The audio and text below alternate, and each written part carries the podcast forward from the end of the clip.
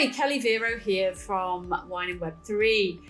We have come a really long way, haven't we, with what it is that we've created over the last few weeks. And I'm really excited about this episode, particularly because I think this is a really good roundup of everything that we've learned and everything that we know and understand and maybe don't understand about NFTs and the wine industry and Web3 and the role of wine inside it. So let's spend this time particularly talking about what we've missed, what we were massively interested in, and let's just have a little bit of a, an overview of the cool guests that we've spoken to so far.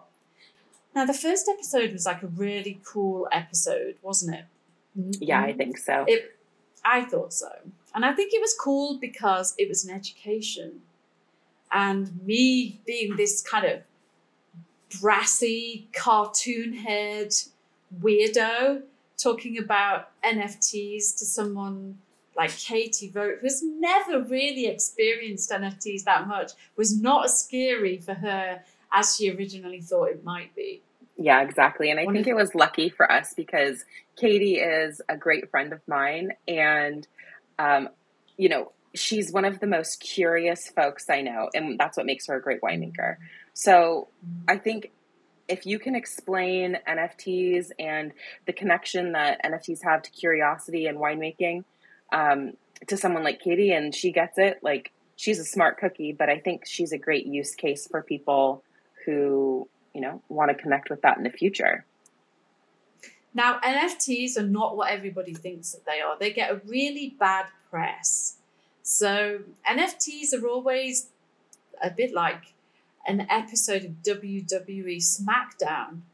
They are one thing in a corner that's pitted against something else. So, NFTs are always pitted against cryptocurrency.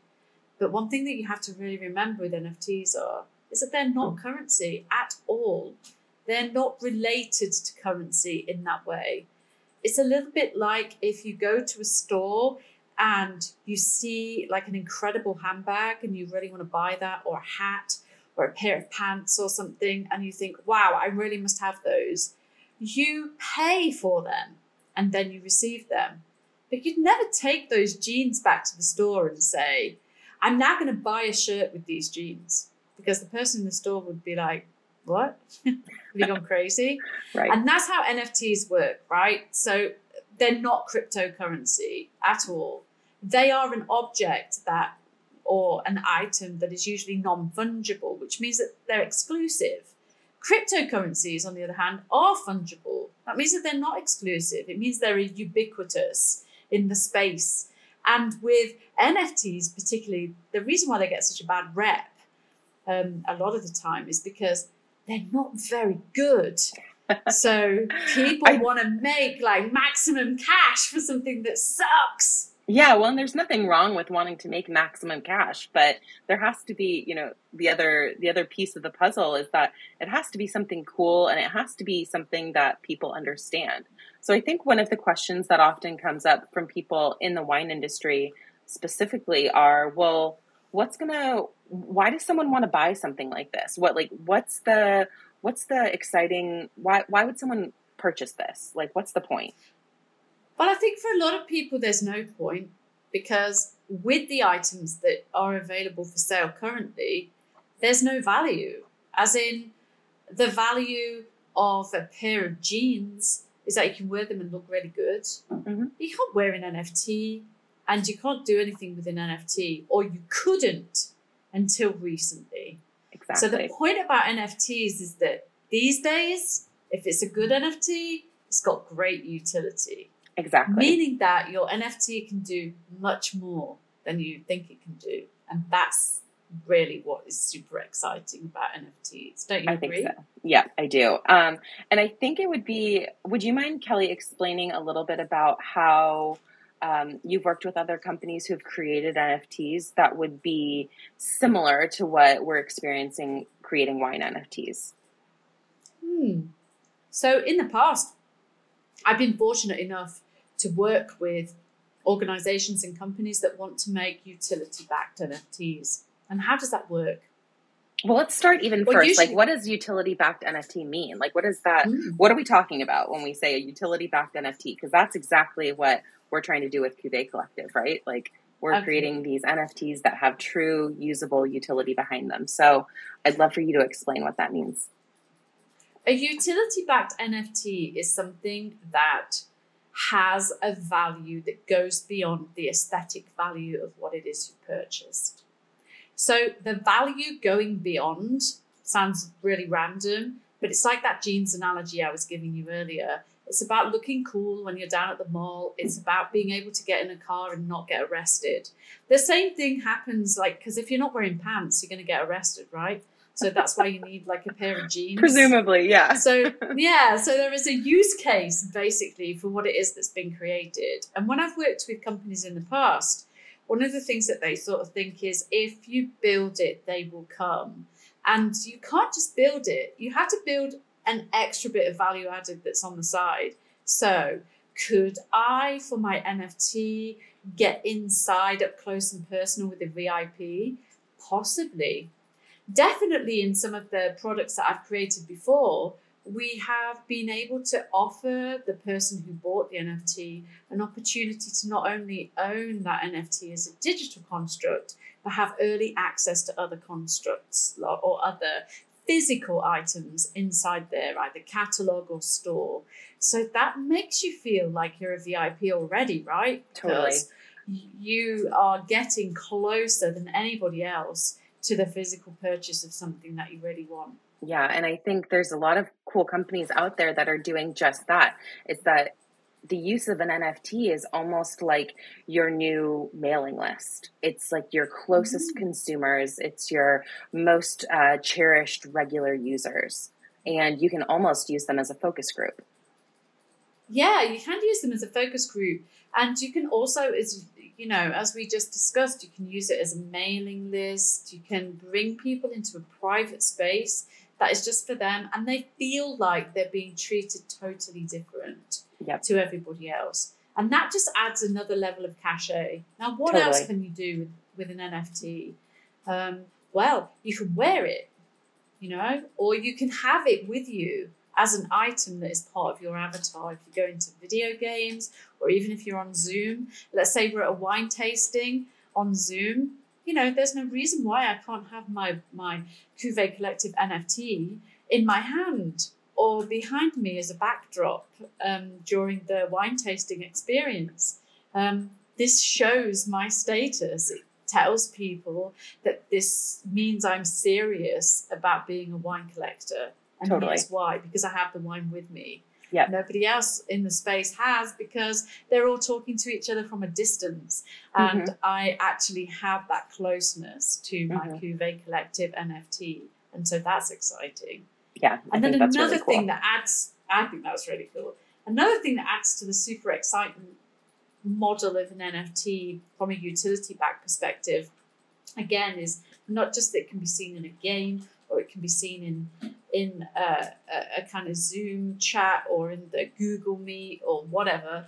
It can also be physically shown in places. So I could show you my Cuvée Collective NFT, and then that would help me to get into a, a very specialized in real life wine tasting event. Mm-hmm. It could get me backstage at an Elton John show it could get or an Elton Sloan show actually. yeah. It could get me absolutely anywhere that I wanted to go because there is a lingua franca in this NFT campaign that everybody who owns this NFT has access using their NFT to go a little bit further. And so totally. that's a keyword here, isn't it?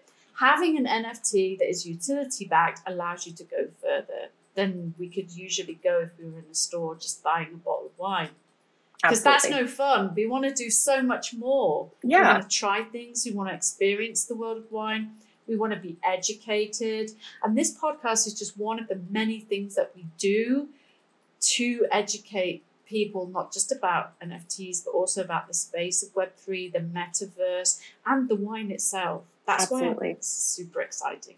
Yeah, I think so too. Mm-hmm. What was neat about Katie's episode was that, you know, she there was like a very very clear con uh, a clear understanding once we were wrapped up that oh, okay, this is something that really makes sense, and this is something that can absolutely be applied to uh, to wineries in the future and wineries now. Yeah. And I mm-hmm. think kind of like the lowest common denominator there that really applies to people in the wine business as a whole is that there's a hugely curious population of people. And I think the folks that have been successful over time are the people who are always reinventing themselves and always looking to what's new and what's interesting and keeping an open mind about the possibilities for the future. Yeah, and I really like to be able to share in that episode with Katie what those possibilities future were. So thinking about wine as being a vehicle actually that takes you into a new world was probably pretty shocking at first. But actually as we moved through the episodes and spoke to different people, it became very clear very quickly that as you say, a lot of people are starting to think about the possibility of wine from the perspective of opening up these new chapters, areas, communities. Just innovation in wine is something that is completely underrepresented. Absolutely. And I we think traditionally the taste thing, yeah. We? Well, I think traditionally the wine industry has, um, you know, it's been around since the dawn of time, right? Like it's one of the oldest businesses in the world, and typically it's one of the slower ones to innovate. So while you know people outside of the wine business may think, oh yeah, we're familiar with NFTs, like it's been really exciting to talk to different guests about how we can start bringing this type of technology into the business. Yeah, that really that really resonated with me during Katie's episode. Their horizons are huge in the wine community, which I think is amazing. They're as big as our horizons in innovation and technology, but they're more cautious and measured, and their approach is more not risk averse, but it's more risk balanced. Well, I think it's risk balanced for all of the right reasons, though. You know, and I think yeah. that's a testament to why uh, the wine industry the has been around amazing. for so long. yeah. Um, Absolutely. I, I, had a really interesting conversation with a friend last night. Um, he's someone I hadn't connected with in years, but I wanted to bounce a few ideas off of him. And he was talking, we were talking about NFTs and how in Bordeaux they offer futures and how mm-hmm. NFTs every year when you're making wine, it's a new experience and by nature of that, it's limited. You know, there's only so much wine that can pre- be produced in one given year, and each region is unique, and there's only so much volume as output. And I think the the it re- it was really interesting to listen to him talk through that um, when he was trying to draw the comparison between futures of wine and wine of limited quantities being available and that connection to NFTs. I don't think the concept is far off.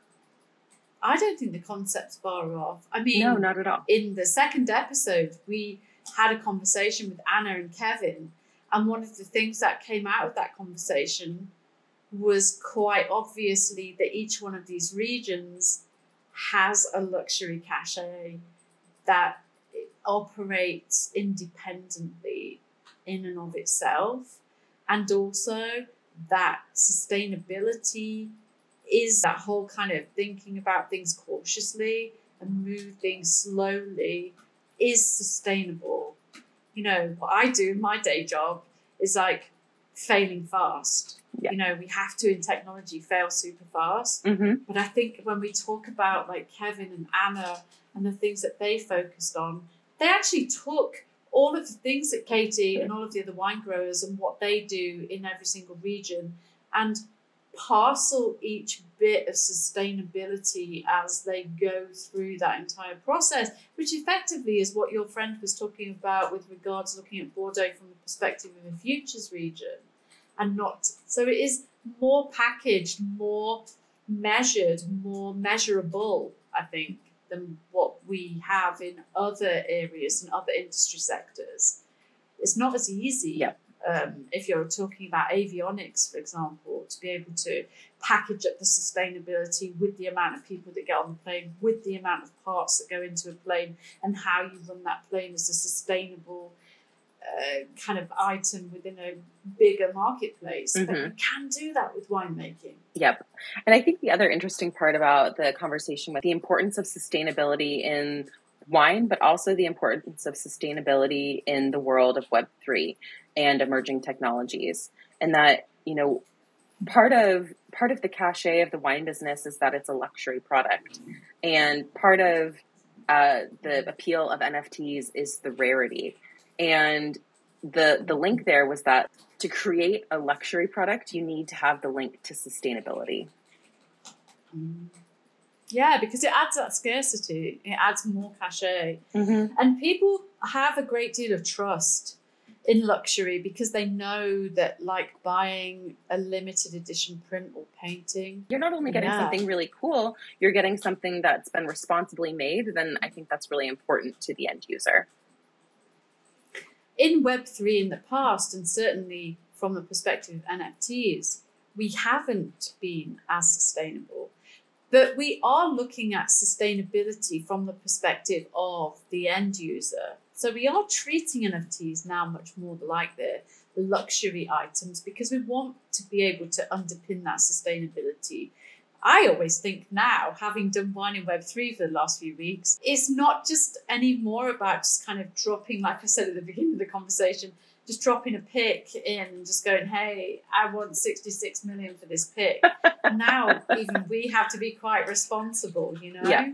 We have to think about things responsibly. Yeah, of we course. just And kind of drop stuff because otherwise we end up being really scammy. Yeah, no, and that's the opposite of what I think everyone involved in the wine business wants to see the outcome of this project become. It's like the idea is that we're producing NFTs that are representative of brands that A, offer Mhm. people a really great digital collectible that you can uh, collect and trade or do whatever with down the road, but something that offers them a really interesting, unique opportunity that's associated with a brand. I'd agree with that. Yeah, absolutely. You know, one of my favorite conversations we've had was with um, Dan Petroski from Massican.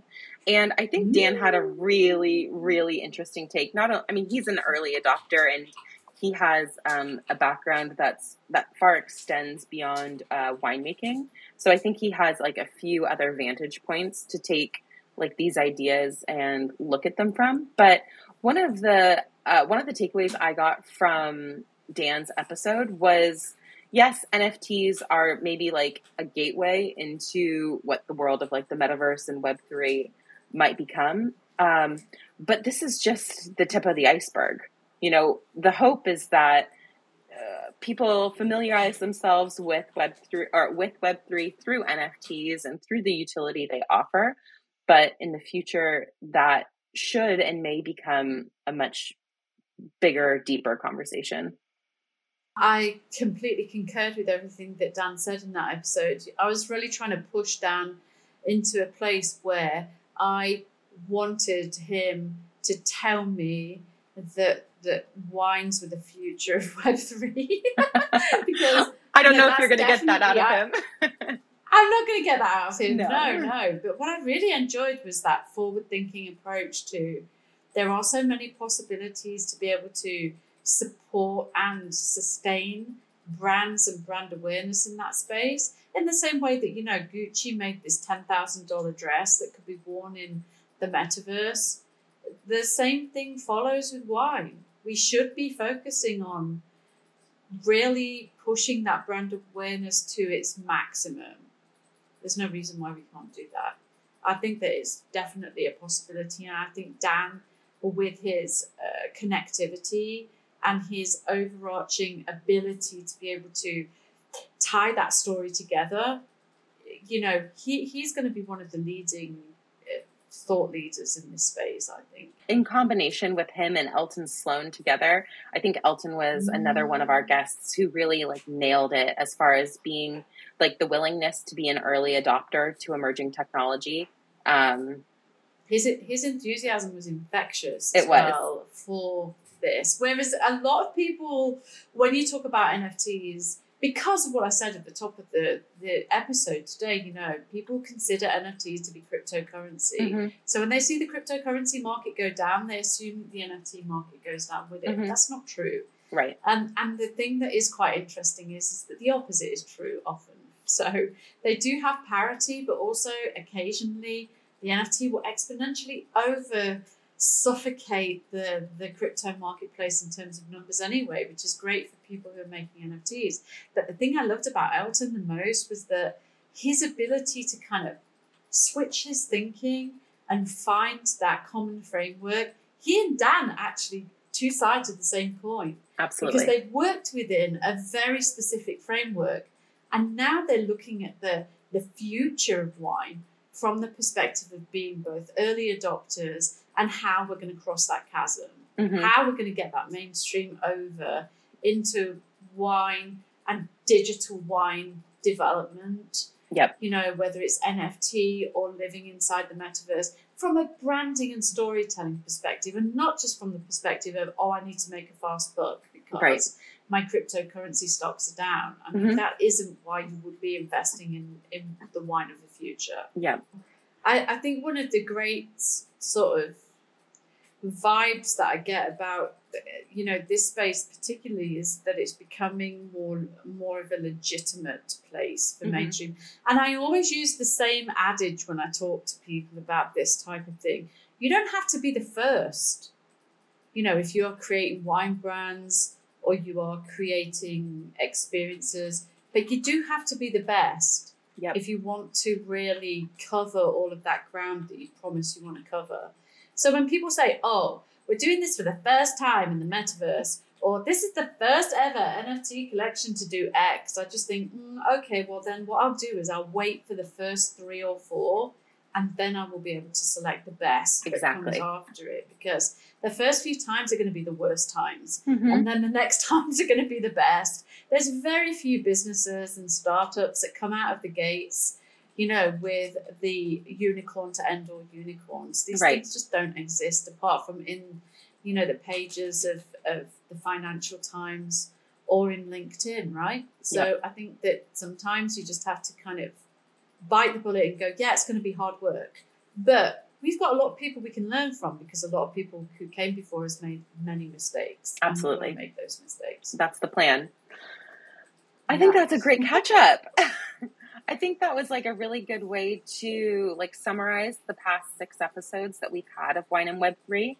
And I think what I'm looking forward to with like the next coming episodes of Wine and Web 3 are hearing from people in the digital space. I think that we've had a really good entree into how NFTs and how Web3 are impacting the wine business.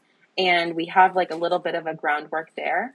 I'd love to hear from people, and I think we will hear from people next about um, the more more in depth about the world of Web three and uh, what's going on in that space, and get their perspective as to how they see wine becoming a part of it.